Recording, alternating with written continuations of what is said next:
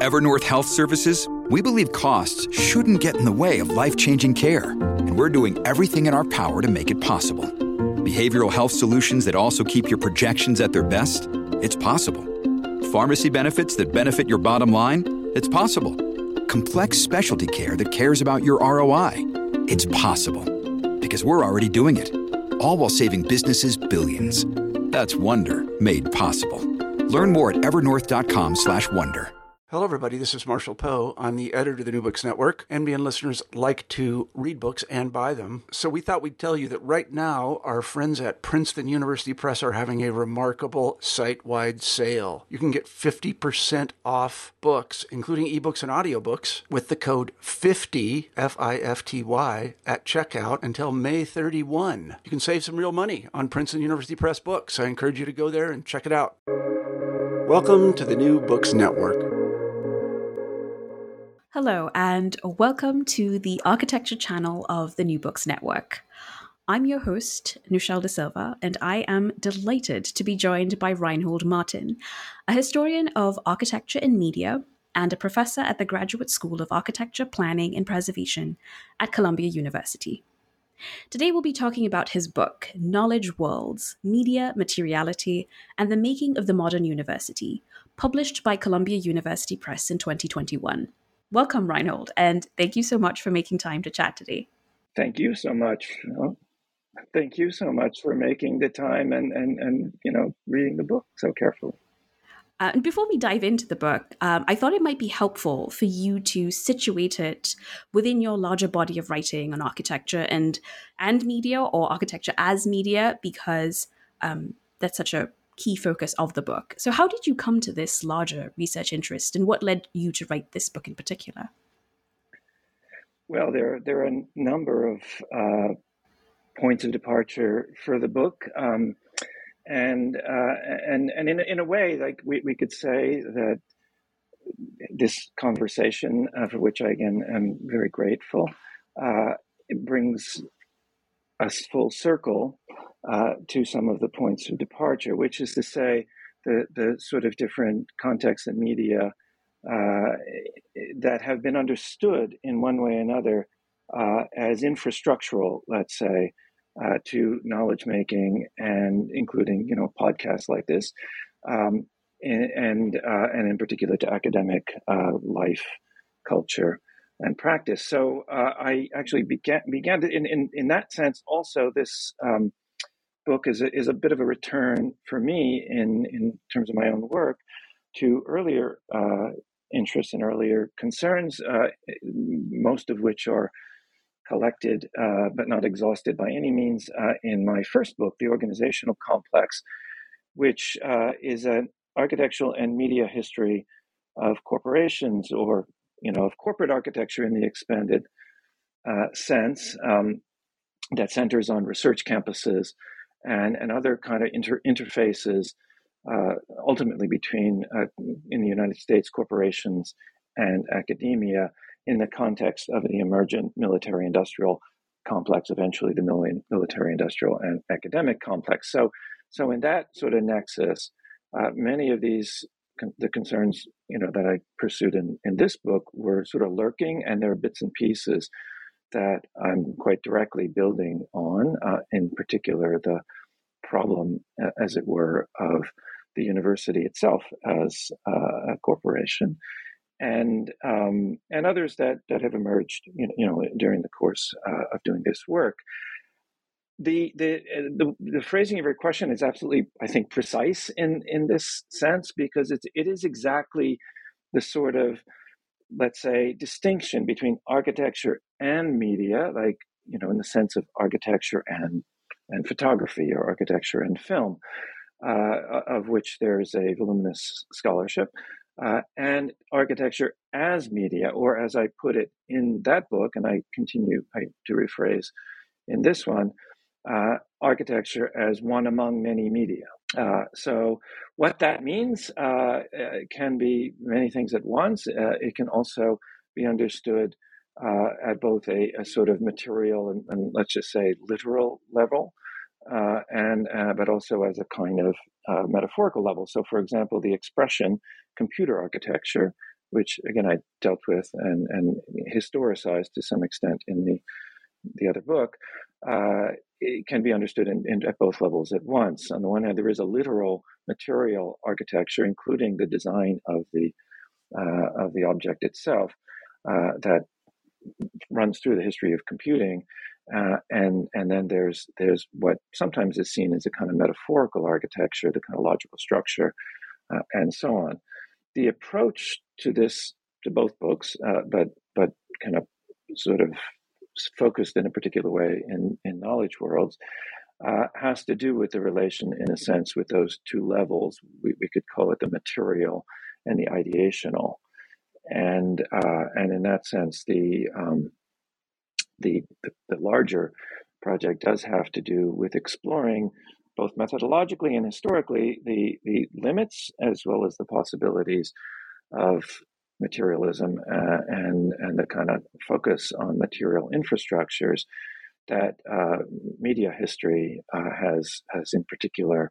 uh, invested quite heavily uh, in in recent years, and it was again in that context uh, in, in, institutional settings, conversations, debates amongst colleagues across fields in this kind of interdiscipline that we refer to not so much as media studies but media history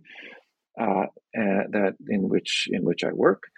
uh, that that some of these concerns uh, came into focus. Yeah, you're pointing to so you're point you're pulling together a number of threads here from you know architecture as one of many media, media um, and sort of the mat- materiality of those media. Um, but i do want to kind of now begin to sort of home in on the university in particular. And in the book you discuss or introduce the idea of a media complex and the university as one such media complex. So, um, sort of in relation to this book, could you talk about what a little bit about what you mean by this term? Yeah. Um, well, in short, Plato's cave, but in in in in its mo- construed in its most literal form, but also, of course, as a as a figure uh, for for ideation and its its consequences in the history of philosophy as well as in uh, in the history of intellectual work, uh, uh, but also in its in its material uh, form. Uh, you know, a cave, stone, fire, or sunlight, shadows, screens, and and human beings interacting right in a in a sort of um, set of socio-technical relations. more more broadly, more generally. Um, you can think about the the, the um, media complex or a media complex as a network of objects and subjects sort of wired together by at different scales. So there's also a scale dimension to it from, in this case, lighting fixtures to corporate persons, for example,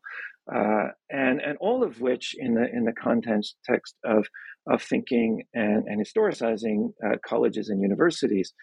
uh, as media complexes uh, are ways at grasping and, and, and specifying the, the, the, the, claim, uh, which is a central claim of the book, um, that, that these institutions, universities, constitute, let's say, provisional solutions to boundary problems. Uh, and in other words, that you know the question is where is the inside and where is the outside? Where's the boundary? Uh, you know that separates Plato's cave from the realm of ideas, and and um, and so uh, the the that those boundaries are, you know, often very very direct and very literal. Uh, you know, things like gates, uh, admissions offices, uh, but also extension uh, stations, experiment stations, and ex- other forms of extension uh, that that reach you know well beyond the material boundaries of of the of, of the physical campus, and and so the um, the question as to uh, in in one direction what architects would call plan uh, where is the inside? Where is the outside? How is how is that relation produced managed uh, and and in a sense traversed um, is is one you know general subject uh, to and, and set of questions to which the concept of the media complex provides a kind of map uh, uh, and, and, a way of kind of thinking through the, the relation between gates, admissions offices, libraries, and and uh, you know, corporations, for example. Um, and, and then in the other direction, what architects refer to as section, you know, cross section, uh, relations of above and below, uh, typically hierarchies of above and below, uh, both of which entail exclusions in, as well as inclusions, as well as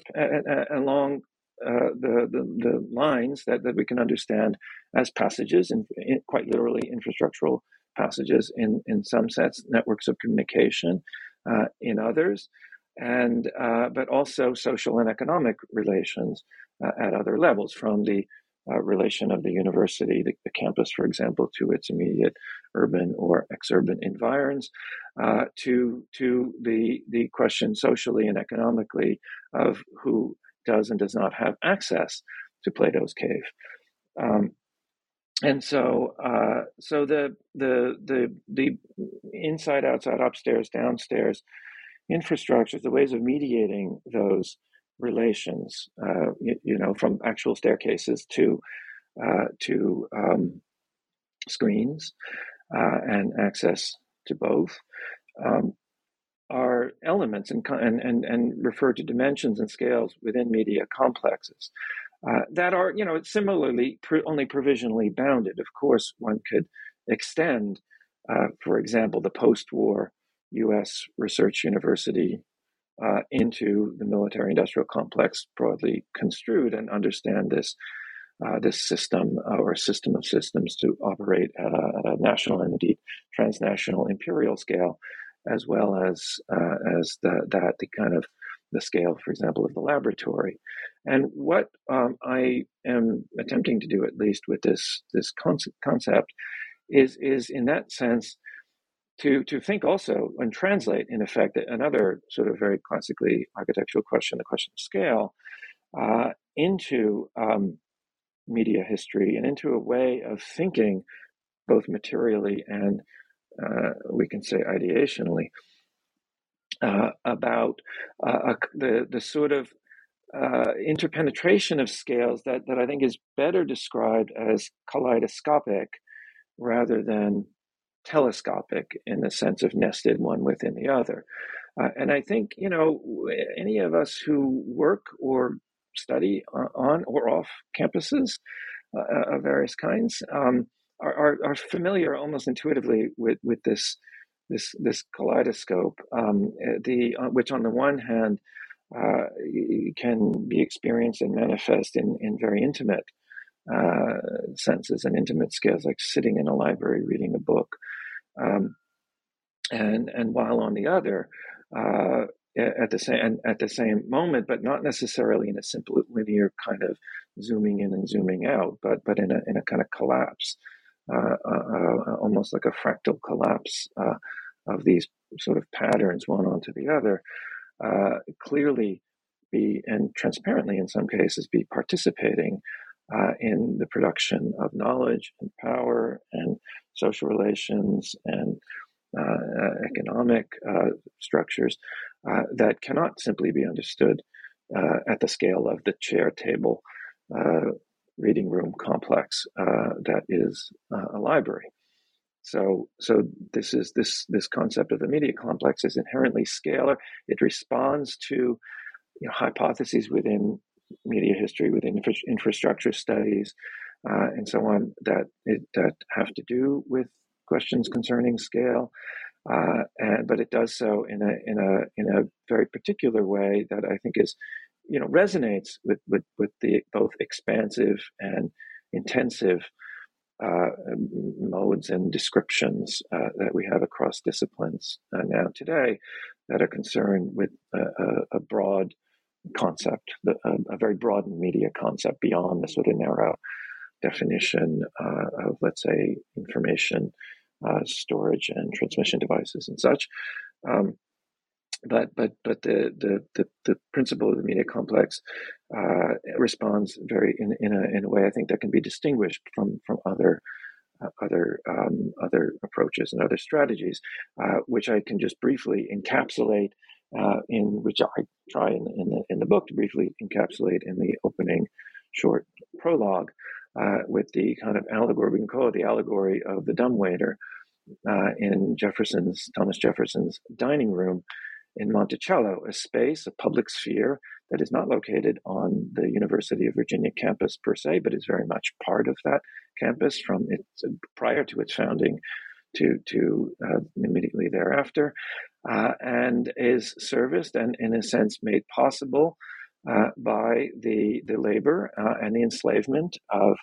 uh, of dozens of individuals uh, who care for the you know sort of lives and and in the case of the dumbwaiter the conversation uh, that is lived and practiced in the dining room amongst elite white uh, sort of um, uh, citizens. And so so in, on the one you know the intimacy of of the dining room jefferson's dining room and the even more profound and violent intimacy of slavery uh, is, uh, I think, kind of made tangible in the, in the dumbwaiter, while at the same time, um, uh, the, the, the sort of extension of these systems, which overlap, as I also try to show briefly in the um, in the uh, in the prologue, uh, with uh, ideas about public education and to which the University of Virginia itself is located, and the production of citizens, again, you know, universally white and male, in, in that context um, that, that, that extend across in Jefferson's uh, mind and work uh, the entire state, if not the entire nation, uh, already at that time. So, so that's another instance in which the tails, the, the scales, um, they, in a sense, collapse and and and overlap and enfold more than simply telescope uh, since you have essentially the same relations mediated through different infrastructures, you know, from dumbwaiters to property lines uh, at at the different uh, at the different levels. Um, and I don't know whether you want to sort of talk about you. You've mentioned this a little bit now, but I don't know whether you want to talk a little bit about the the overall structure of the book. That is, you know, sort of divided into four different sections with two chapters each in each section. Um, but I did want to, and I know we're going to talk a little bit about materiality, and then this question of the threshold or the boundary, the the idea of inside and outside, and the following questions. Um, but I want to first focus on one of the ideas you introduced, well, that you've introduced in your earlier work and that you were introducing here in this book, which is the idea of the university as a corporate person. Um, what is the role of architecture in as an apparatus in constituting the university as such and what are some of the real effects of this legal fiction this legal fiction of the corporate person on knowledge production in the university and this is i think something that you go into into depth in the first chapter but then it carries through the whole book yes yes no uh, thanks for that I, it, it's absolutely a central theme and so it, and, and it's actually a great place to point from which to to think about the at least intended structure uh, of the book including a kind of narrative arc uh, as you as you um, say uh, because the book is actually not a, a, single story. It's not. It's not a history in a in a single narrative sense of universities or the transition from colleges, the residential colleges, into research universities, and so on. Uh, a lot of important and necessary work along those lines has been done, on which I rely, you know, very deeply, such that I'm able at least to to attempt something different and and really it's on on the the basis of of these kind of more more integrated narratives that that this work is built. But so the way, yeah, I mean, there are these several different scales again at which to think about this this structure. One is in terms of the four parts. Um, which uh, I, each of which contains two chapters, so so there's a kind of interplay within uh, each each section or part um, that work their way chronologically from the very late 18th century into the last quarter or so of the 20th century. Uh, so basically from around 1800, give or take, to around 1975 or so. In other words, from from the uh, the the sort of age of liberalism uh, to the dawn, uh, in in most accounts, or at least in most sort of you know sort of intuitive understandings of a neoliberal uh, era. Um, but this again is not a simple from to story, and and in, in, fact, in the question that you're asking, we already see um, aspects and, and, and, in a sense uh, figures uh, that are again classically on the one hand associated with with in this case economic liberalism, uh, the corporate person being born. Um, around um, in the early 19th century. Uh, of course, the, the history goes goes much further back as well, but but in, I pick up the story there, uh, and and in a sense being reborn uh, in in the later 20th century, uh, and particularly in particular on university campuses around the, the, the practice and processes of research, uh, and um, and it's that birth that, that these kind of stories of birth and rebirth uh, of, of, you know, also of things like libraries burning and being rebuilt, uh, and, and institutions, sometimes in, in, in, very direct ways, being founded and then refounded. That that I you know the structure of the book tries to to capture, so that so that we're we're we are you know things do change right. It's it's not a history of stasis. This is not just eternal repetition in that sense. Uh, but rather, uh, it, this is a history of change at, at, the scale of the entire book, and, and this kind of you know almost two centuries. Uh, but it's also a history of repetition uh, in a kind of recursive sense. Uh, you know, something like a spiral. In, in which you know there, there is a sense of having been there before of uncanny uncanny repetitions uh, and and this figure of, of the corporate person is one is the one with which, as you say, I, I begin, and and and I I attempt to show how the the actual uh, constitution uh, and the material. I mean by that I mean material constitution as well as legal constitution and reconstitution through a series of, of, of very well known uh, legal cases. Supreme the Supreme Court case of uh, the Dartmouth case, as it's as it's colloquially known, um, uh, were underwritten or underpinned by certain practices uh, that uh, that had had had come had formed had coalesced on these still very you know relatively young or new and very small campuses like Dartmouth or Princeton uh, that were basically single buildings. I mean, there was pretty much one or two buildings, a few, mean, a handful. Uh, but but so, for example, Dartmouth Hall or Princeton Nassau Hall these these phalanstery like structures, multi-purpose halls that was that that were that doubled as dormitories, as as instructive as, as, classroom buildings, and as administration uh, buildings, in which um, what um, the period discourse um, called the furniture of the mind was installed. And by furniture of the mind, this is from the Yale report of, of the late 1820s, uh, which took measure of this system. Um, the, by furniture, we can we can think of that furniture really more as a verb, like to fur, like furnishing of the mind, but but also I insist we need to think of this as as a noun or a collection of nouns, the material furnishing of the building and and the set of social and in media practices of, of, of for example, um, reciting repetitively and in a rote fashion classical verse in a, in a recitation. Um, or or uh, later in the, in the later chapter, uh, drawing circles on blackboards,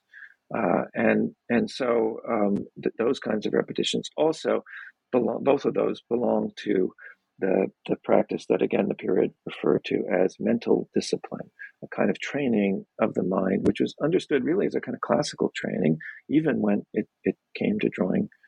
figures um, and uh, geometrical figures um, uh, in the sense of training citizens. And and so uh, so in, in, that respect, these buildings operated much like the disciplinary institutions that Michel Foucault studied, the, you know, including carceral institutions uh, around the same period. You know, this combination dormitory, teaching administration building. Uh, but but they also um, were built. I think you know Foucault kind of hints at this, but I, I try to to to to to test it and to draw it out. They're, they're built as much around and and and produce and reproduce indiscipline as much as discipline. Uh, and you know, in other words, they're, they're extraordinary and quite funny stories and which which we have to understand also as very serious and very concerning stories of student violence, uh, of uh, you know both intimate violence, which is unrecorded, of course, for the most part in the dormitories, um, and most likely sexual, uh, completely unrecorded. But as far as I've been able to see, at least, but in in this period, uh, but but also public violence, uh, like the the setting off of explosive or the, sh- the shooting of guns. Uh, in these buildings, as instances of you know what were seen to be in, of, of protest, sometimes playful, sometimes not, uh, to which the institutions responded with various regimes of discipline, all of which, um, in a kind of dialectical interplay, uh, operated to constitute, again, through a series of technical uh, and material practices and infrastructures, the, the, the, the object that ultimately was understood and, and, and, and represented quite poetically by Edgar Allan Poe um, as an object of love. Poe witnessed it and, and withdrew, in fact, from these practices at the when he was a student at the University of Virginia, and, and his ode essentially to that uh, campus, uh, I think, uh, as I argue, at least in the reading of of the poem, um, uh, is uh, is is a is a kind of ode to alma mater, uh, and, and expresses a kind of love for the corporate body that is constituted in in you know as a in in a kind of perverse solidarity of discipline and indiscipline in in and around these these campuses. And it's that love i think that con- that that that helps to shape what we can from here on recognize as essentially the political economy of of education and of knowledge to which institutions like alumni associations, uh, endowments, and uh, and other forms of, of giving, including corporate giving, um, uh, ways of paying respect and and and and and, and maintaining affiliation, aff- affiliation and filiation, affiliation uh, with the the corporate person help to effectively produce what the, the legal doctrine of corporate personhood recognizes as the immortality of that body. Uh, that's a very key uh, characteristic that, that is developed uh, across the, the you know kind of uh, legal history of, of, of, corporate persons, and and this these you know so all of this could be understood as a kind of convenient fiction or just a kind of fantasy about you know social belonging uh, and and so on. But but I do argue um, as, as you asked, I think also, uh, that that this is, and I rely on actually John Dewey's account of corporate personhood in the earlier 20th century, um, uh, that this is performative. Uh, that that in the sense of this a speech act, effectively the performative, you know, from from from Austin to to Judith Butler, um, uh, of, a, of, a, of, a, of a, in this case, a media, the performance of practices within a media complex that, in a sense, gives form and shape to this what sometimes is called the legal fiction of, of the corporate person, but a fiction, if you if we still can call it that, that I think is is is eminently and and in, in some cases profoundly real, uh, with the kind of real material effects uh, at both the economic and political level uh, that that I was just you know kind of hinting at um, with um, the building up of endowments out of love, uh, if not necessarily generosity. Yeah, and alongside this uh, figure of the university as corporate um, person, in this same section, you do a very different reading of um, uh, the a mathematical figure, um, sort of the quotidian geometrical figure um, in, in books of instruction and the ways in which uh, these figures intersect with um, the lines of architectural drawing in producing an object lesson. So, you know, sort of like in in in terms of how um, educational theorist Pestalozzi has put it, this idea of a very concrete thing that you can use to extrapolate and hone abstract reasoning. The idea is that you know being able to think abstractly is is the sort of you know a mark of civilization but in your analysis you do this very interesting move in which you kind of um, make the status of of the object and you know the the concrete object and the the abstract um, ambiguous by kind of arriving at a reading of the visual image as both a concrete thing and also an abstraction. And what are the what are the implications of this this two-way abstraction between um, in in in the textbooks that you describe? And what does it do for instruction? Uh, yeah no again asking inquiring into the implications is is i what i you know in effect have hoped to you know that to, to evoke as as a response. Because uh, on the one hand uh, this this chapter on the translation of Euclid, actually, the Euclid as a textbook, um, Euclid's elements, in a in a set of different contexts in the early 19th century, uh, is you know is is is a simply a description of the different ways in that in which that took place and the channels which that occurred, and and therefore a contribution uh, to to media history in in, a, in a narrow sense of understanding print culture and in this case textbooks as components or elements in, in what again I'm referring to as media complexes. However, um, as as your inquiry into implications implies, th- this is also uh, much more than that. Um, uh, it's it's a it's a in a way a uh, an inquiry from the direction uh, of engineering schools and of the land grant institutions uh, the um, A&Ms, the, which come later, but we have their precursors already, um, into, uh, into the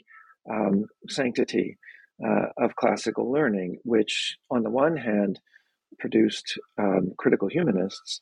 uh, and on the other uh, produced imperial sovereigns. And, and so it's that ambiguity also, the kind of double edge of, uh, of classical learning, uh, which continues, you know, to this day in debates. And I pick up some of that in another chapter, uh, the so-called culture wars around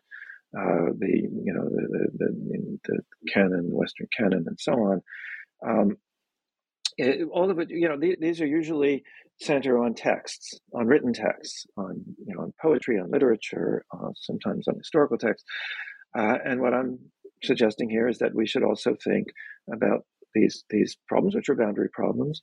um, uh, in relation to visual documents, uh, as as you say, and and in this case, or or in the, in the case of Euclid and the different translations that I compare, uh, and I'm again building on and respond, but also responding to uh, other existing literature, secondary uh, literature uh, in both in, on, on classical studies and on history of geometry. Um, that uh, that interprets these this evidence in different ways, uh, but that but basically construes Euclid. Eh, you know, it's I think it's fairly obvious as a classical text, and and says, okay, if we're going to con- concern ourselves with classical learning and its past, its past and its future, then we need also to account for that which is um, is not usually collected in you know side by side in in the debates about you know especially this is these are the colleges really the the liberal colleges the liberal what are now the liberal arts colleges uh, that are in, some of which are embedded in universities and some of which remain independent but uh, in which uh, undergraduates are trained uh, as as citizens at least in those days. Um, and so so that's one dialectic and and I I should reinforce here that that methodologically uh, the the ambiguities that you're you know uh, alluding to also uh, are I understand uh, again at various levels and different scales uh, dialectically as conflicts uh, and and contradictions frequently. Um, again, amongst different interests, different different actors, sometimes, some of which some of which are, are, perhaps provisionally synthesized, but none of which are, are ultimately fully synthesized, and and all of which interact in a, in a manner that that is is comparable to and and, and I argue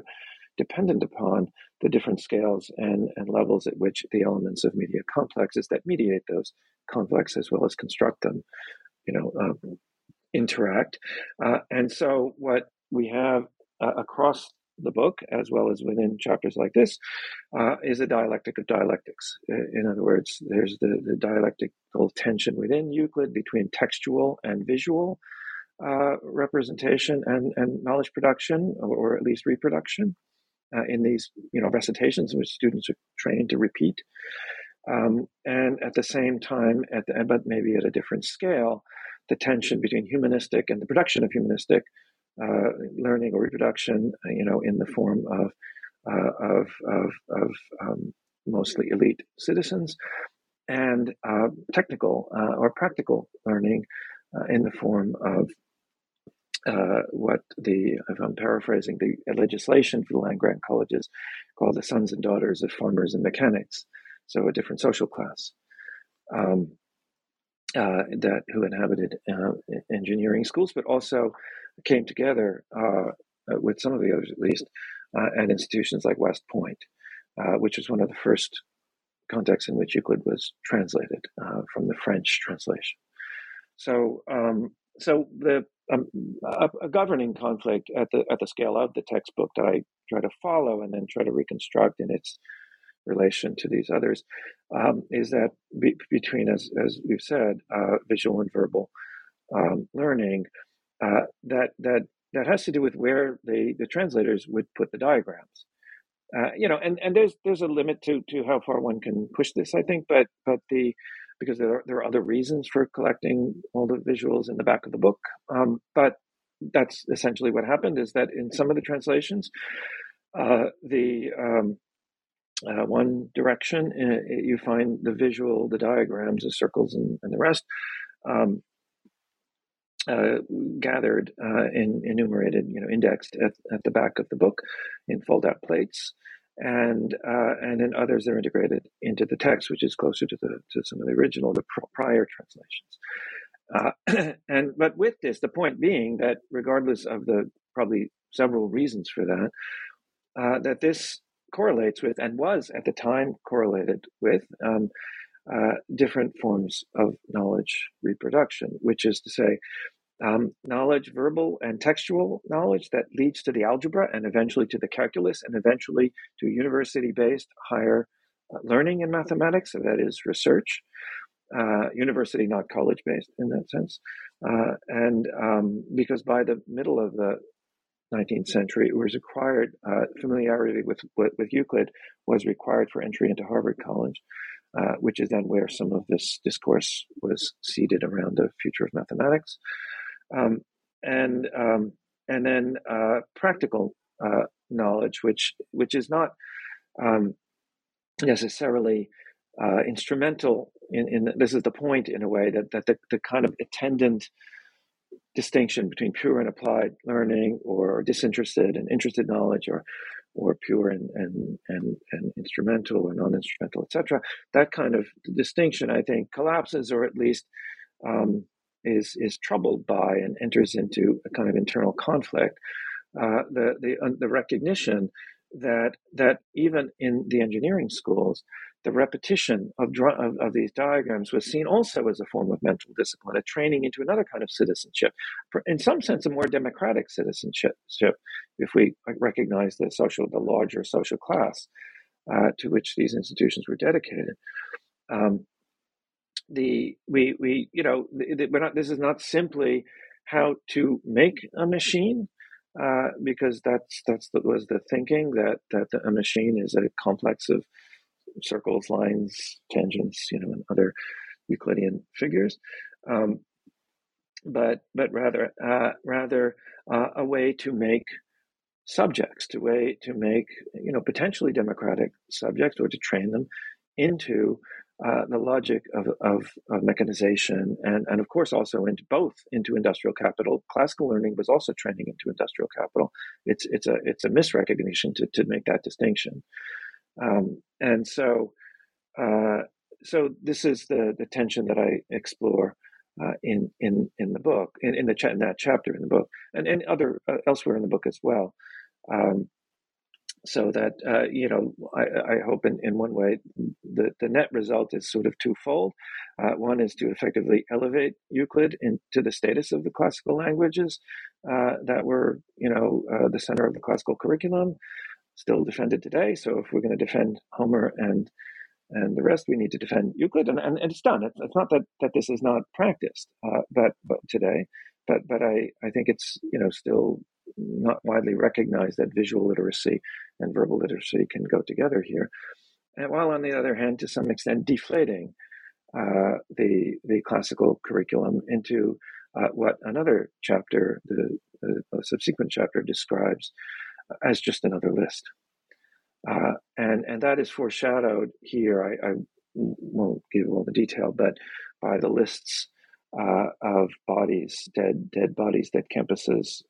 after the Civil War started to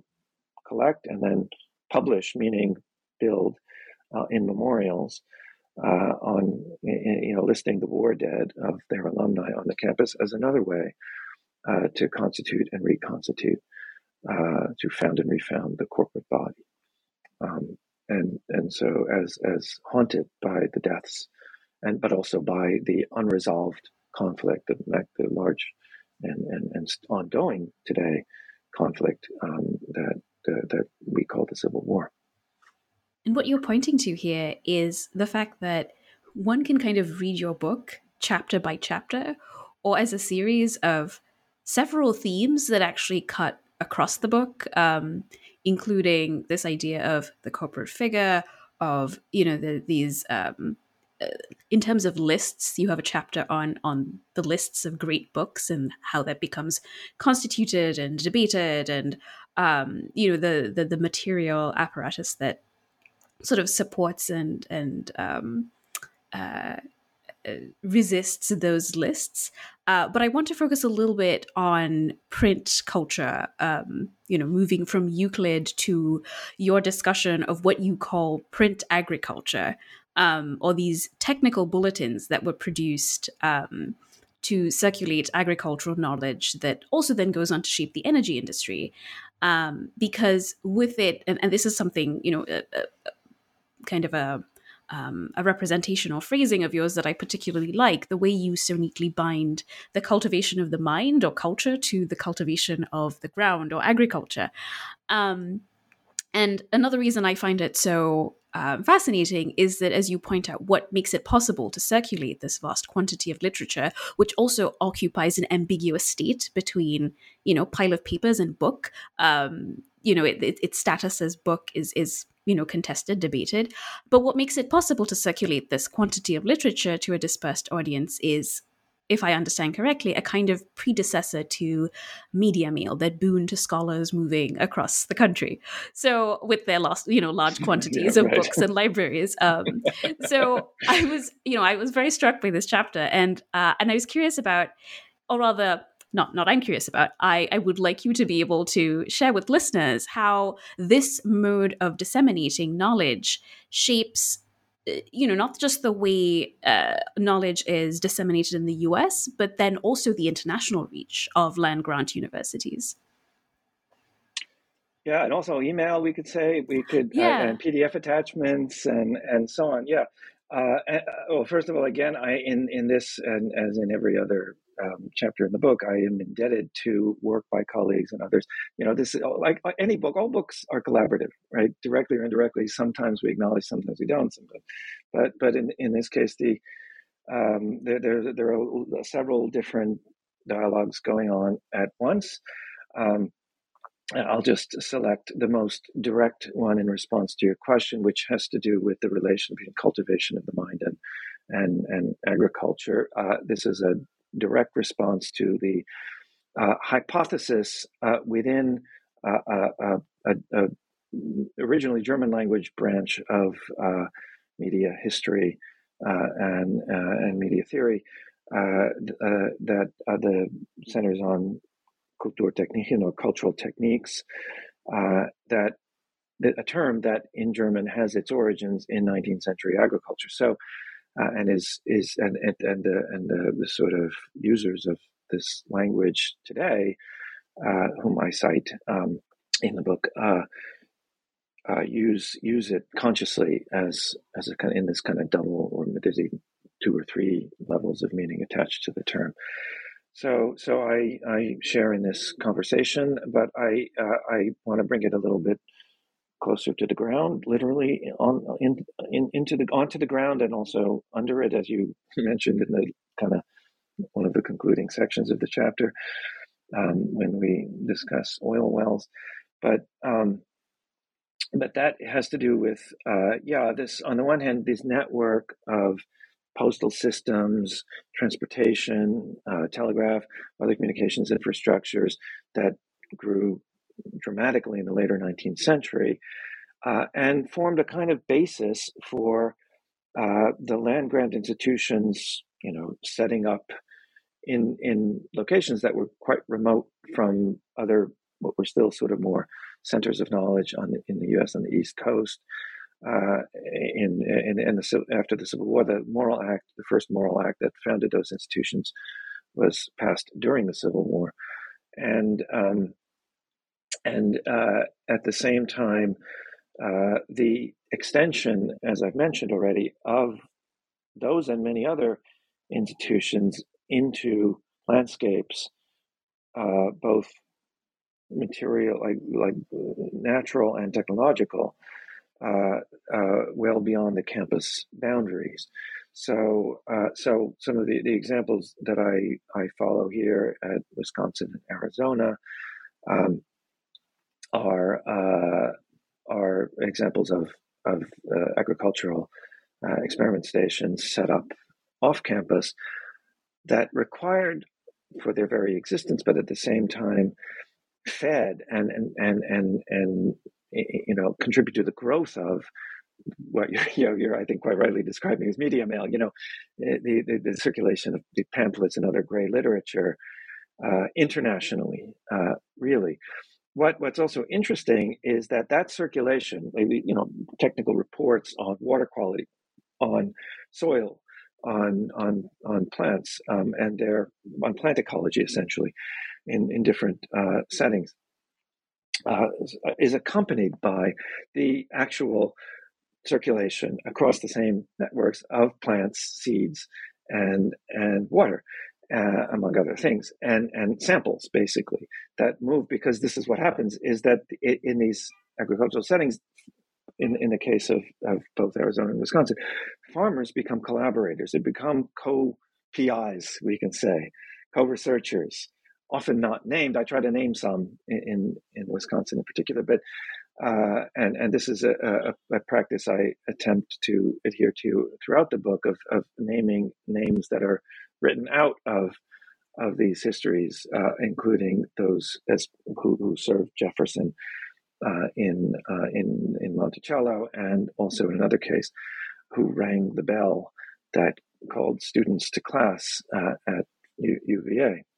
and broke the silence in the library at, at Virginia. So, so there, there, there, you know, there, there are essentially service workers, but there are also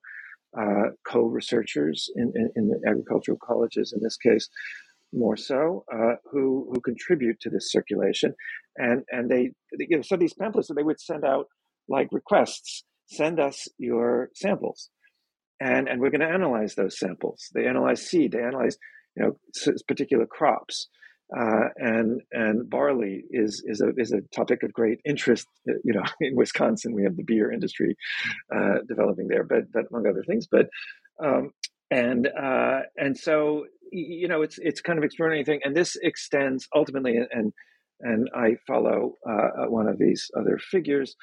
uh, from Arizona to North Africa to to and and and to other sites, colonial uh, sites, uh, with the, the center on the, the cultivation of cotton and the cotton industry. Uh, you know, in Egypt, for example, he's there for a while, and um, and uh, and try to explain uh, how what, as you say, I refer to as print agriculture belongs to the networks of more classically understood print culture that in turn belong to and help sustain the networks of empire. This is these are forms of imperial knowledge, uh, and so it's in this case triangulates in it tri- triangulates from basically from uh, from Arizona to France to to Egypt and other African uh, locales um, uh, to the Niger Delta for example. But um, the uh, and and so you know this is not simply in a in a naive sense the extension of American university-based knowledge into some imperium, American imperium. It is that uh, in a variety of ways. but but it's the what we're seeing here is the interaction of of old empires and new. Uh, uh, basically through these channels and, and you know through the movement of, the, of things like date palms uh, and, and, and and and but also very importantly and I, I want to emphasize this because uh, you know it's implicit in, in in the figure of the of the corporate person. I alluded to it in mentioning Edgar Allan Poe and of course it's it's everywhere when we consider uh, architecture as one among many media that that what we are also dealing with um, are are is the symbolic form uh, of uh, of empire, uh, and by that I, I, I mean I mean I use that terminology in in the combined sense of the philosopher Ernst Cassirer and the art historian Erwin Panofsky, uh, who both of whom and Panofsky in particular make an appearance toward the end of the book. It's in fact his, Panofsky's son Wolfgang, who we find uh, in the Stanford Linear Accelerator as its founding director. Um, but uh, but but this the, another symbolic form. But the, the, the circulation of symbols like discrete symbols, uh, like date palms, for example, but also uh, signifying infrastructures out of which uh, a syntax and a grammar and a and a, uh, a larger, in the Panofskian sense, logic of symbolic form arises. So, you know, what perspective was to Panofsky, uh, the frontier is, in a modified sense, uh, I think, to the later 19th century, particularly in the US. And, and these, these institutions are mediating, producing, these are frontier institutions, they're mediating and producing settler colonialism uh, and, and the occupation of, of these, these spaces and the displacement of indigenous inhabitants uh, you know, and it, it's usually sort of so. These are bloody uh, practices, but the blood is not does not appear on the paper. It's just not there either in Africa or in Arizona, and um, uh, and it, and we have to look elsewhere. And and I try to do that again in in later chapters uh, for more direct material evidence. But nonetheless, uh, these these are sites, the agricultural experimentations uh, experiment, experiment stations, um, not only for the production of a particular, and in some ways, a new kind of knowledge, scientific agriculture, which is very important for Marx, for example, in understanding um, industrialization, uh, and uh, at the same time, um, um settlement and and violent displacement. Uh, uh, and so we, but but but also, you know, enlightened knowledge. Uh, and I again, I didn't mention this particular footnote or footnote to the footnotes, but I'll bring it up here. Uh, again, it's made literal in a in another chapter, but uh, the, the, entire book is a kind of running dialogue with uh, Max Horkheimer and Theodor Adorno's uh, thesis uh, in the dialectic of enlightenment as to the betrayal uh, or the internal contradictions, at least, and perhaps betrayal of the Enlightenment project, because I think there's a kind of poignancy also of this sort of, you know, fragility of, of, of this kind of knowledge and, and, and this kind of work and of the farmers sending their seeds and the survival and, and so on that, that is at somebody else's expense for sure and, and needs to be marked as such but at the same time is also uh, contributing to a biopolitics of life. Um, and so these are life and death relations, you know, just like the memorials. Uh, and and and these campuses are, are are both. They're both kind of memorials to to lives lived and and, and lived on, like the corporate person, but also uh, the the the possibility of of science and technology uh, to to enhance life, uh, you know, in a kind of humane and humanistic sense, which is another reason that it's important to recognize um, the allegedly for Adorno and Horkheimer for sure instrumental reason cultivated or practiced in you know engineering schools. You know that was like the worst for them, uh, as contributing in a humanistic, potentially humanistic uh, sense uh, to to life and and uh, and to collective life and and and and uh, life lived together. So again, that that's one that's that's another uh, dialectic, uh, un, completely unresolved, but very much built into the these postal transactions, and also, as as you mentioned, the the very problem of where to put these pamphlets when they do get collected in university libraries. The case of the University of Pennsylvania, um, and and the collection of the economist Marx's favorite American economist Henry Carey, um, his collection of, of, pamphlets. He was a real pamphleteer. Um, the problem that they had of, of and, and of, of, Dewey, the other Dewey, of the Dewey Melvil Dewey, the Dewey Decimal System, uh, of indexing and, and, recording these pamphlets, feeds back into the sort of headquarters, you know, of the research libraries, and and also in, in, in other places. I mean, because these circulated very importantly. I don't speak too much about that, but into into government institutions, uh, the Department of Agriculture, for example, in D.C. Uh, and there's a whole other set of transactions with the GLO, the, the General Land Office, and that, that again speak more directly to the ongoing occupation uh, of, um, of, the, of the land. Yeah, and I found that chapter particularly interesting um, as I, you know, borrow books from libraries and and see books on museums, for example, in India being, you know, sort of uh, I guess, accessioned into libraries thanks to the Public Law 480 program, which is again another great um, uh, program that that uh, collapses culture and agriculture in, in in the in that kind of sort of reading of cultivation that you're looking at. Um, so I was particularly interested in that uh, chapter as a result. And you you know in this in talking about this chapter you you've been talking about interfaces, frontiers, the the the space, the thickness of of of what we sometimes call a boundary, um, uh, that we kind of think of as a line, but has you know um, a three dimensionality to it. Uh, and this is something that runs through the whole book, but really, I think, uh, kind of reaches its um, apex or sort of culminates in in the last two chapters on on symbols. Um, you really look at different kinds of frontiers sort of threshold spaces within the university you know the interface between what we call town and gown um, and even the, the the metaphorical i guess also real endless frontier of, of science. And so you look at different kinds of frontier spaces and, and the way they are um, you know the way they are articulated the way they are collapsed in the space of the university and the ways in which they contribute to sometimes an ambiguous subjectivity of of the various denizens of of the uni- of you know who are in these university spaces, uh, well, going in and out of them rather. Um, could you talk a bit about that?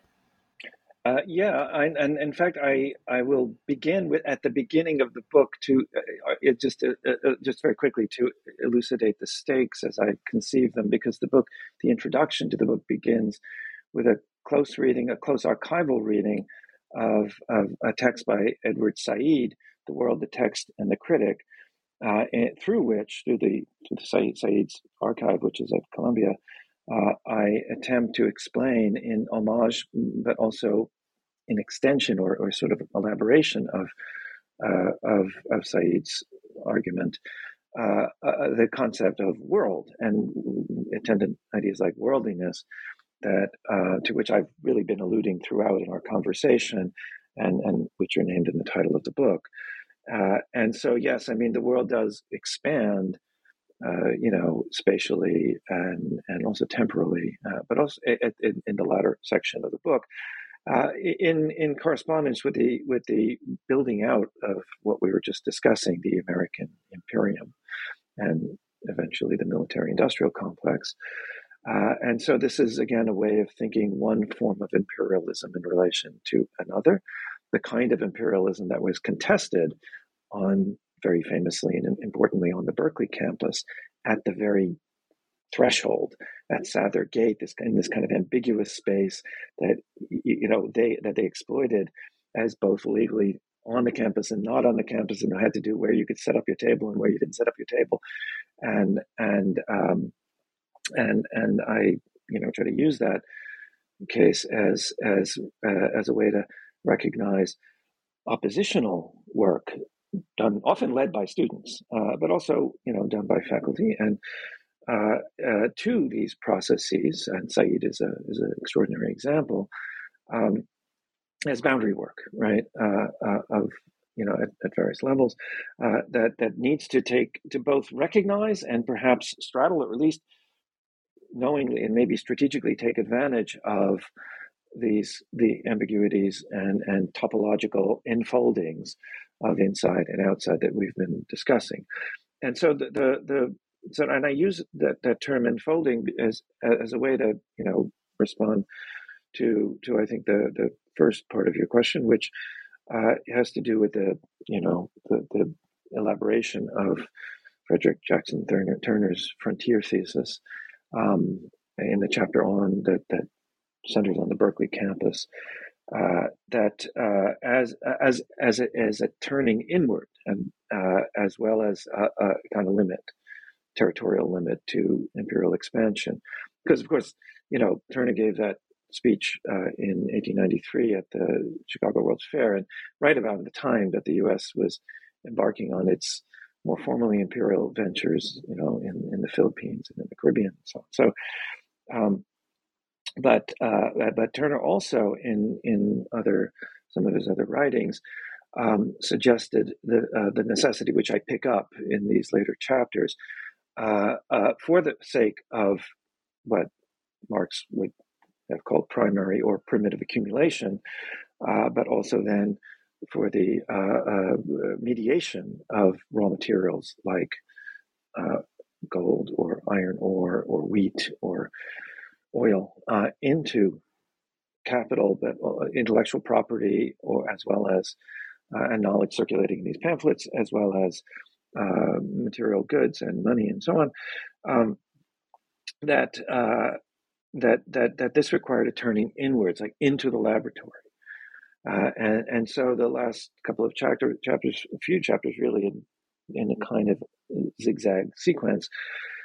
follow some of these turnings inward that are also turnings outward. So that's that's one of the spatial paradoxes, if you like, of of this media complex that to go inside is to go outside. You know, so there's nowhere that is more exposed to to the you know let's say logic of you know Lockheed and Raytheon and the various corporate persons running the military industrial complex than a laboratory at MIT uh, or you know any other such laboratory hardwired. Uh, and it's exactly that those relations that the students in the free speech movement and, and in the the anti-Vietnam War movement, anti-war movement, civil rights movement, some of them came together on, on campuses in the later 1960s,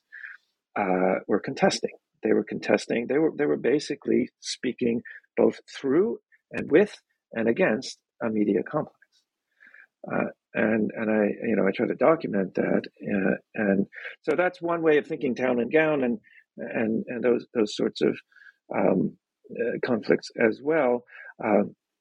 emblematized on the Berkeley campus by the cyclotron building up on up on the hill was an event which is an incredibly intense. I mean, a, a really profound turning inwards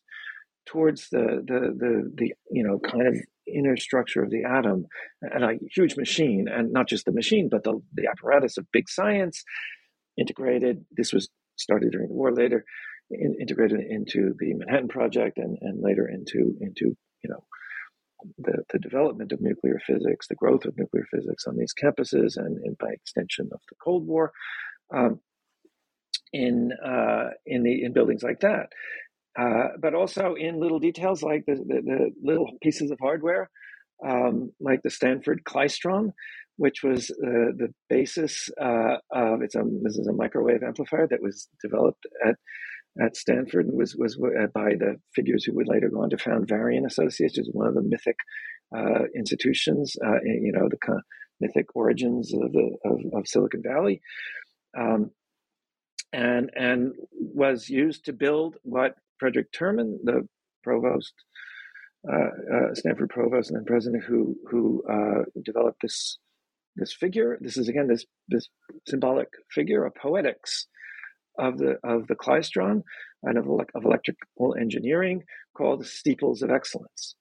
So you know, very corny and cliched association of, of with Stanford is not uh, you know of college campuses uh, you know, uh, with with Gothic architecture, uh, but um, but on the other hand. uh, quite an apt, I think, signifier um, and representation of the, the neoliberal logic of, of academic, corporate, and often military research, uh, the nexus against which the students protested. That was uh, that was also um, uh, stored the, the, the archives of which uh, the, uh, uh, of its its sort of ideology were stored and continue to be produced and reproduced at Stanford's other ambiguously um, figural steeple, the Hoover Institution, the Hoover Tower, the Tower of the Hoover Library. So, uh, so the um, so there's yeah there's there's uh, throughout um, these these last uh, few chapters. I mean, you know, formally this this is the second part of the book, so there are four chapters. Uh, one that begins at actually at UVA. So this is one of the examples of going backwards in order to go forwards, uh, but ends at Columbia and and with the. Uh, in fact, it doesn't actually end at Columbia. It ends uh, in in New Delhi uh, and, and and Mumbai, Bombay, uh, with Bhimrao Ambedkar. sometimes I think mistakenly, you know, kind of misrecognized as the Thomas Jefferson of India. I mean, the, the author of the Indian Constitution, uh, a political radical uh, who who trained in economics under uh, in, in, in at Columbia, uh, sitting, uh, you know, for an unknown amount of time, but certainly a lot of time, uh, in Low Library, the the Central Rotunda Library. that at the time he was a student was illuminated by this enchanted tragic moon, a, a lighting fixture uh, produced technologically in collaboration by a collaboration of the architect Charles McKim and the physicist William Hallock uh, that provided moonlight, indirect light, not for reading per se, but a kind of ambient light uh, for readers like Ambedkar to participate uh, in the processes of enlightened learning and critical education, uh, along with other figures like Ambedkar's mentor, one of his mentors, John Dewey, um, in the same institution, such that you know, and this is this is the response to to uh, uh, to Adorno and Horkheimer. No, it didn't end, uh, in, you know, in in 1945. Uh, you know, with the horror uh, and the tragedies of, of the war, uh, this dialectic continued, and, and Ambedkar is one of its bearers, uh, as uh, as he attempted to claim rights uh, for for for Dalits, his own caste, uh, and it attempted to build into the Indian Constitution, not necessarily with with full success, but. Uh, uh, the you know a dismantling or at least a mitigation of the caste system, that continues to this day to be contested and opposed by uh, caste Hindus in particular uh, in uh, the new, you know, under the, the resurgent nationalist sign of India rising. And so um, the, uh, you know, there, there, are, there are contemporary histories, you know, in that sense, written into these these these uh, these accounts um, but but it's it's again that the kind of intimacy of moonlight, like reading by moonlight, and the poetics of that. Uh, technologically produced moonlight, nonetheless, um, very different than the fireworks that,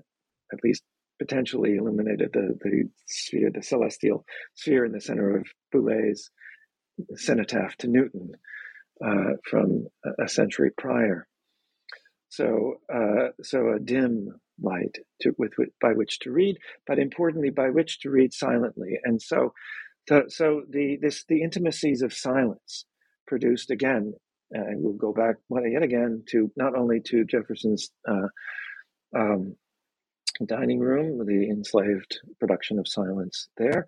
but uh, through dumbwaiters, but also uh, to the library at Virginia, uh, on which the Columbia Library was based, and uh, in which the practice of silent reading was reinforced and, and, and produced partly by the bells being rung that structured the day, such that time could be set aside for for this this kind of work. That library had, in the meantime, burned, and with it, Thomas Jefferson's own library, which a significant portion of which his books he had donated to the to the university. Uh, and but was it what was being at the same time that in the late 1890s being redesigned and rebuilt by the same architects McKim, Mead, and White, and in a somewhat inflated form that, that was on the UVA campus until it was later restored. Um, that, that could be compared to it actually had the same lighting fixtures as Columbia's uh, Low Library, uh, which itself was built with money from the trade with China. So that was the Low family's money and so so that that that story of the in a sense the relation between universities and capital continues uh, and and it continues again in the laboratories libraries and other uh, uh, knowledge producing and, and and learning and teaching spaces uh, inside and out uh, of of these more recent more recent campuses. So, so the logic of the, the frontier in that sense folds inwards and can be found on the laboratory table and under the microscope, uh, as well as out there, you know, at the gate of the university, the, the and the, in the conflicts with with neighbors, with residents of the surrounding cities, for example, uh, or um, or or in the in the larger uh, geopolitics of knowledge uh, into which the research universities were integrated. I will just add one, but much much more. Uh, I mean, very present in our in today's um, border wars, uh, which uh, are the culture wars that were fought around these lists um, that we call syllabi. That were also in uh, forms of infolding of of ideas about you know territorial but also intellectual sovereignty um, uh, about the uh, the greatness of certain books uh, uh, at the expense of others uh, you know because that's what a list is. It's a decision about something being on and something being off. It's all it's a list is as much about what's not on it as what's on it and that of course has been the basis for the for for very you know kind of practical, but also very philosophical and political contestations uh, of, of around that have arisen around syllabi, around curricula, and continue to run up and down our educational system in this country, and of course, all around the world in a variety of different manners. Um, uh, as as we recognize again that the humanities play a central role in the production and reproduction uh, of, on the one hand, um, freedom uh, and equality, and on the other, power and inequality. Uh, and so, so you know, whereas another, you know, kind of this this comes up in, in the last chapter in which Lewis Mumford appears, uh, quite uh, I think, desperately trying to set up a humanities curriculum at Stanford, and uh, just as the steeples of excellence are being built, right? Um, that, uh, but a very, you know, a, a, a kind of Dewey-esque, uh, you know, uh, not not a classical curriculum, but it, although it has shades of that, but but a uh, one that that's that that responds to the, the sort of uh, you know, I think very much enlightened, but also constrained parameters given by American pragmatism. Um, but but it it uh, but it, at the same time it, we have to recognize, and this is maybe more evident in the in the um, case of the campus chapel at MIT, and and if we remember that that we still our campuses in you know are uh, are populated still with chapels, non-denominational in most but not all cases. Uh, but uh, that that are in, in, themselves reminders of the origins of these institutions as, as ecclesiastical colleges, not MIT, but they still uh, they built a chapel after the war. Why? Because because in effectively um, technics uh, and and or, you know what um, Mumford referred to later as the machine, like the mega machine,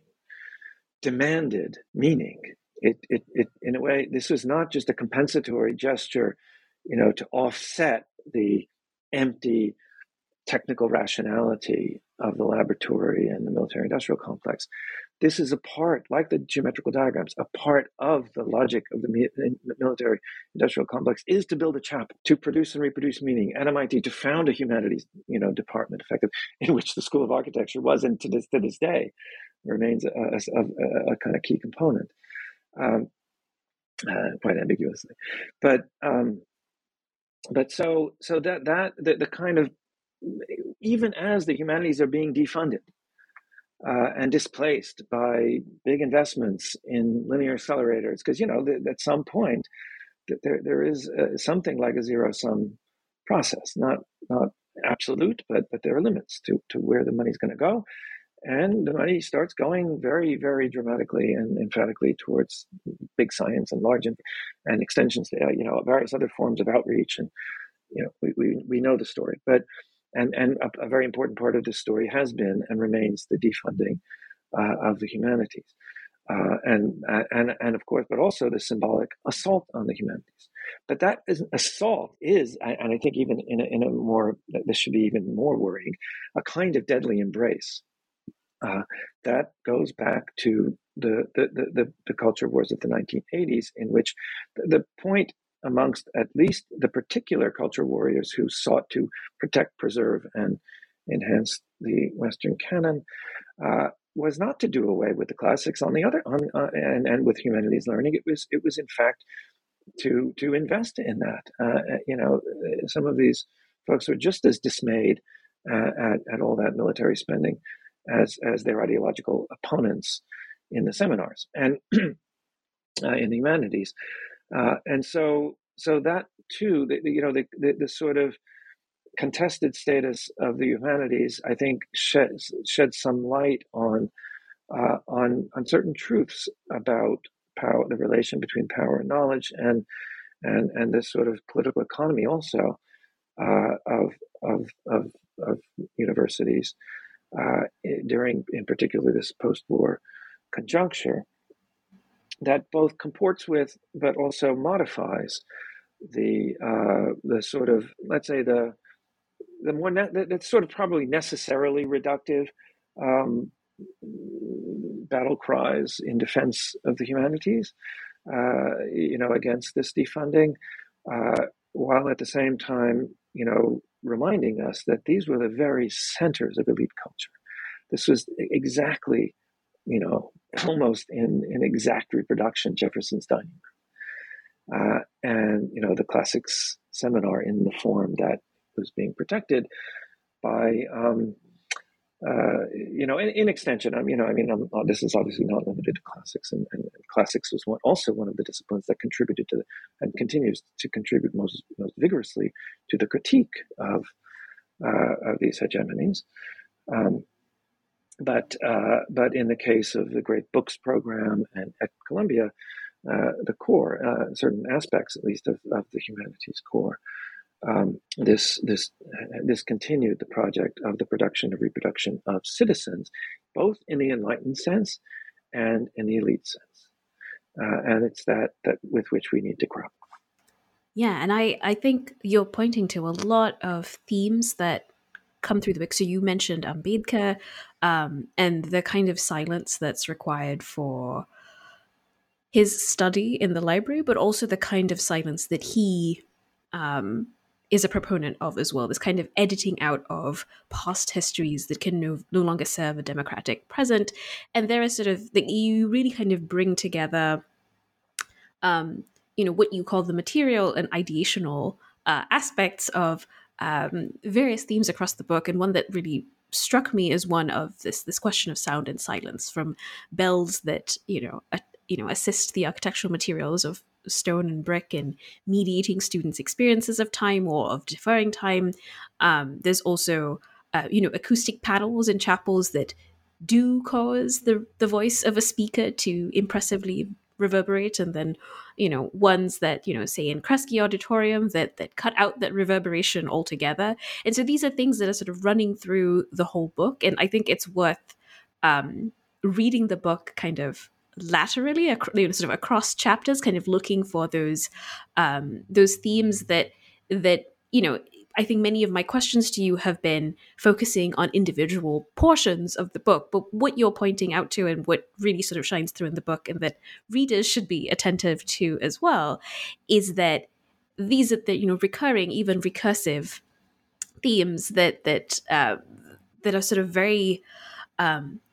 richly and carefully articulated across the book. And this sort of brings me to a question of methodology. Um, I was really struck by your use of archives. And, you know, you mentioned um, a talk that Said gave at a 1974 conference. And, you know, you're not sort of just talking about the content of, of the, the speech. You're talking about the paper that he was writing on, the, the, the ways in which, you know, uh, you're discussing the, the outline, his edits, you know, what each of those things, and, and not just in terms of content, but in terms of its materiality. Uh, but you have managed to turn findings from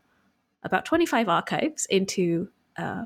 250 pages, and I'm very curious about this process, like how you've how you've organized it, how you how you figured out what to put in and, and what to leave out. You know, just sort of, um, you know, these, this is the perennial question of the writer of uh, how how to um, how to put something into book form knowing the limitations of the book form you know because in some ways your book could very easily be a series of of, of um, it could be a diagram that you can like you know uh, endlessly click into. It could be this sort of interactive website. It could it could be a number of things um, and yet it is a book. And so how do you how do you sort of work with the the the materiality and, and media of the book form? Um, how you know what what was your process in doing that? Yeah. Yeah no that's i mean this is like sort of the impossible question that all authors have to uh, confront at some point. I'll, I'll, try to answer the several layers of your question with a kind of allegory from a different another archive uh, uh, one of the many as you say that i visited in this case at tuskegee institute and um, in a historically black institution, you know, in Alabama, and um, that figures ultimately wound up the material from that archive figuring in in the chapter uh, that deals both with the, in again a kind of another kind of dialectic uh, the northern uh, founding and architecture and, and infrastructure of the women's colleges in the northeast uh, and historically black institutions, principally in the southeast, uh, of which I use Tuskegee, not some of the more you know like Howard or Fisk or, or as as the sort of central case. Uh, and um, and this you know deals with the debate slash dialogue between Booker T. Washington and W. E. B. Du Bois, and Du Bois is another figure whose shadow is cast across the entire book, although I have left it to others and have relied on others to do the important work of, of filling out uh, the, the, the sort of filling out that shadow and filling out that history and responding to its challenges. Uh, but uh, but but amongst the challenges posed by the archive at Tuskegee was one uh, that kind of unforgettably related to two artifacts that were in the in the space because you know university archives are very different. Some, you know, so we can contrast the Columbia archives where the Said papers are very well appointed, lockers and all kinds of, you know, protocols and, you know, and so on with, with the, you know, less well resourced uh, archive at Tuskegee, um, which nonetheless, as I was reminded by its caretaker, very, its very dedicated caretaker, um,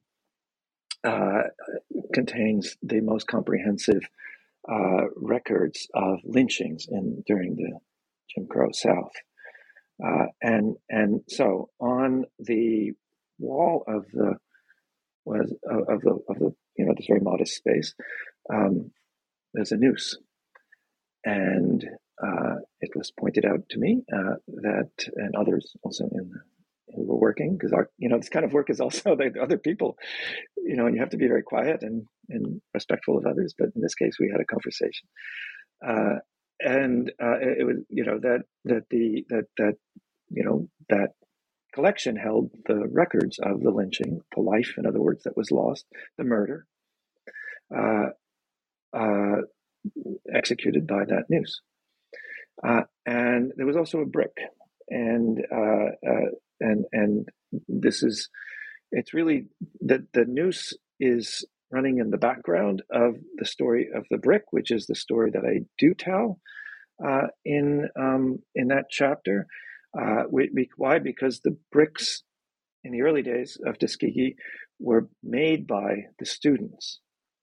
Uh, this was part of Booker T. Washington's sort of pedagogy of self help. It was also pragmatic because they couldn't afford bricks, uh, and and it was a particular kind of training,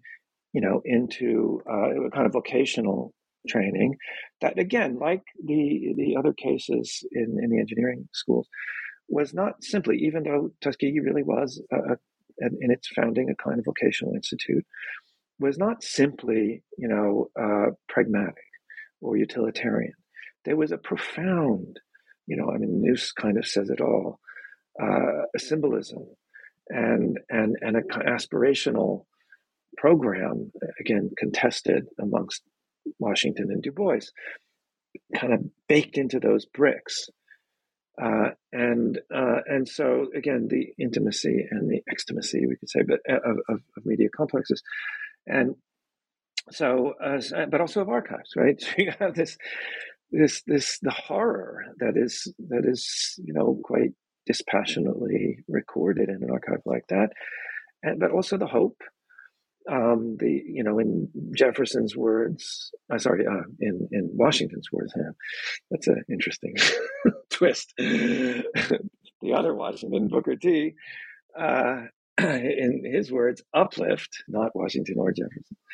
Um, and uh, but but uh, in in Du Bois's words, passage and that's different. And for Du Bois, this was a passage through what he called the gates of toil. Yes, it might be necessary for the youth, the, the black youth recently emancipated in the South,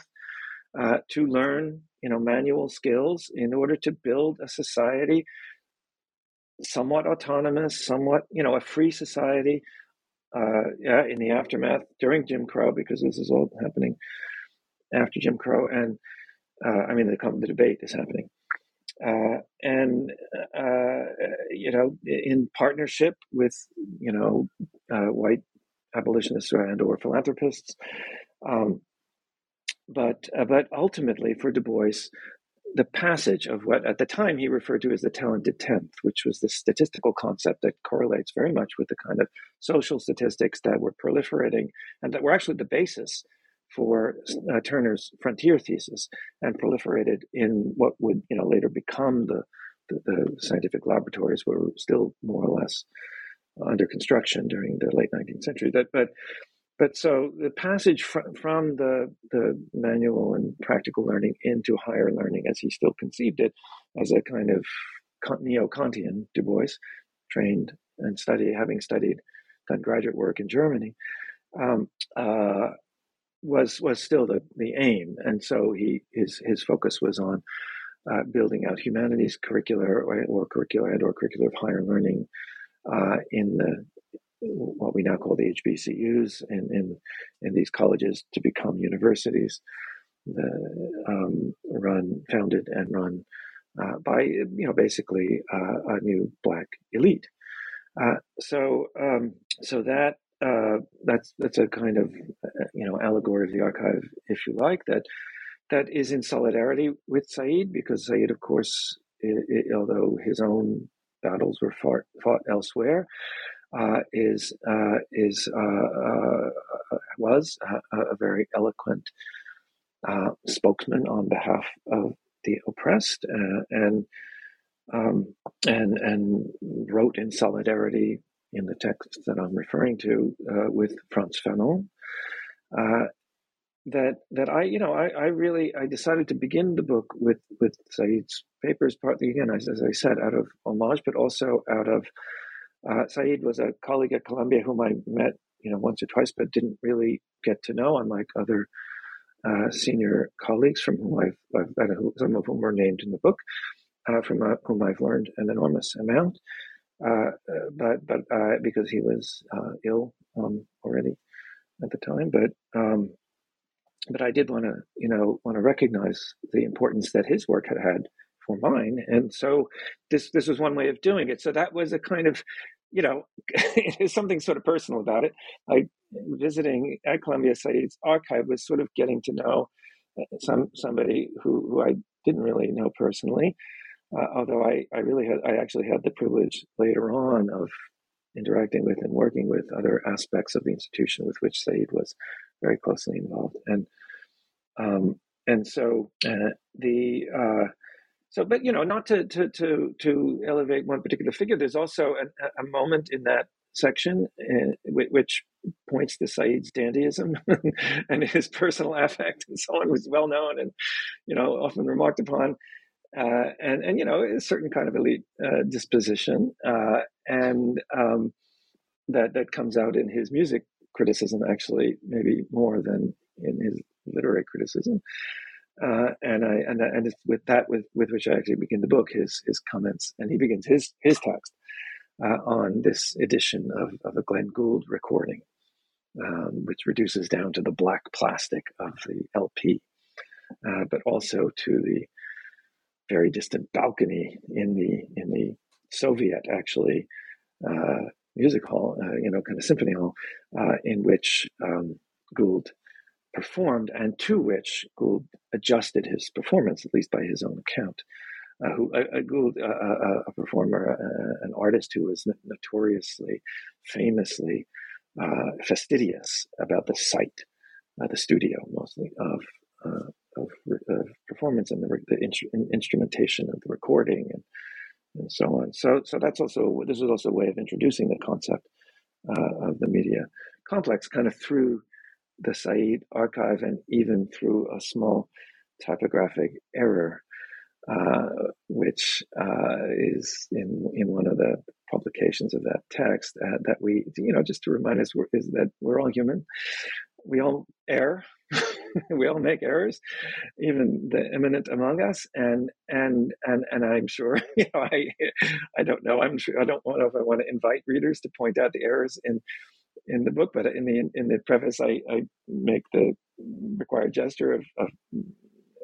insisting that all of those are mine. Uh, but but it, so you know, in terms of your the,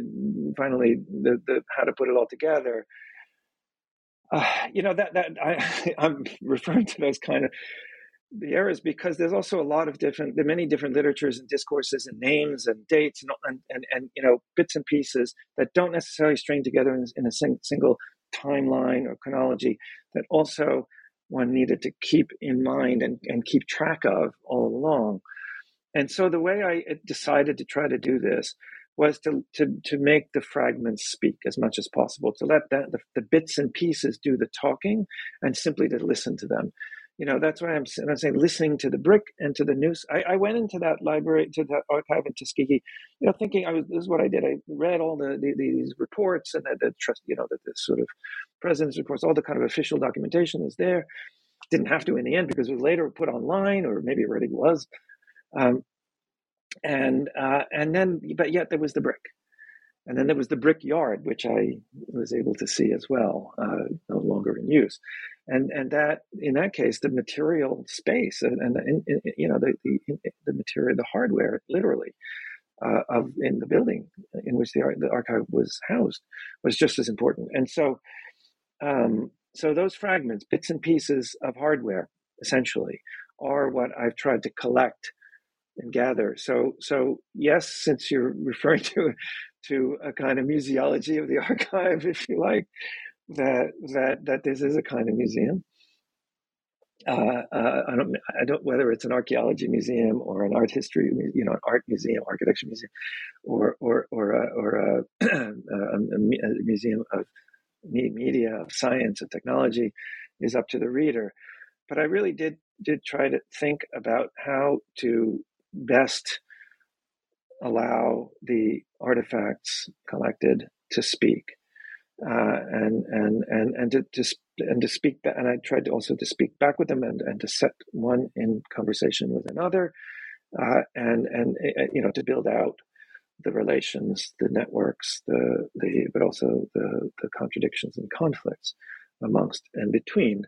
the speakers which is not to exclude uh, you know, I know well that this is a debate uh, amongst those of us to do this kind of work. Uh, the humans, the, you know, in a sense, more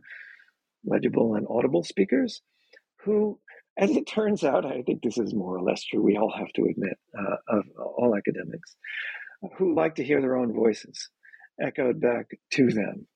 uh, as I am doing now. And, and, and I do notice that the particular interface that we are using does not reverberate in quite the way that was built into the Rockefeller Chapel at the University of Chicago very careful, carefully by the acoustic engineers, such that the speaker at the lectern, who could be an ecclesiastical speaker or a secular speaker, a professor or a priest, um, could hear in very, very slight delay, you know, and, and just the reverberation of their own voice so that their own insecurities could be assured so that they could be made could be affirmed by that echo which we all know. We recognize it. We, we, we miss it when we don't hear it. I, mean, we have to acknowledge that and admit that uh, we who speak in public in different ways and, and through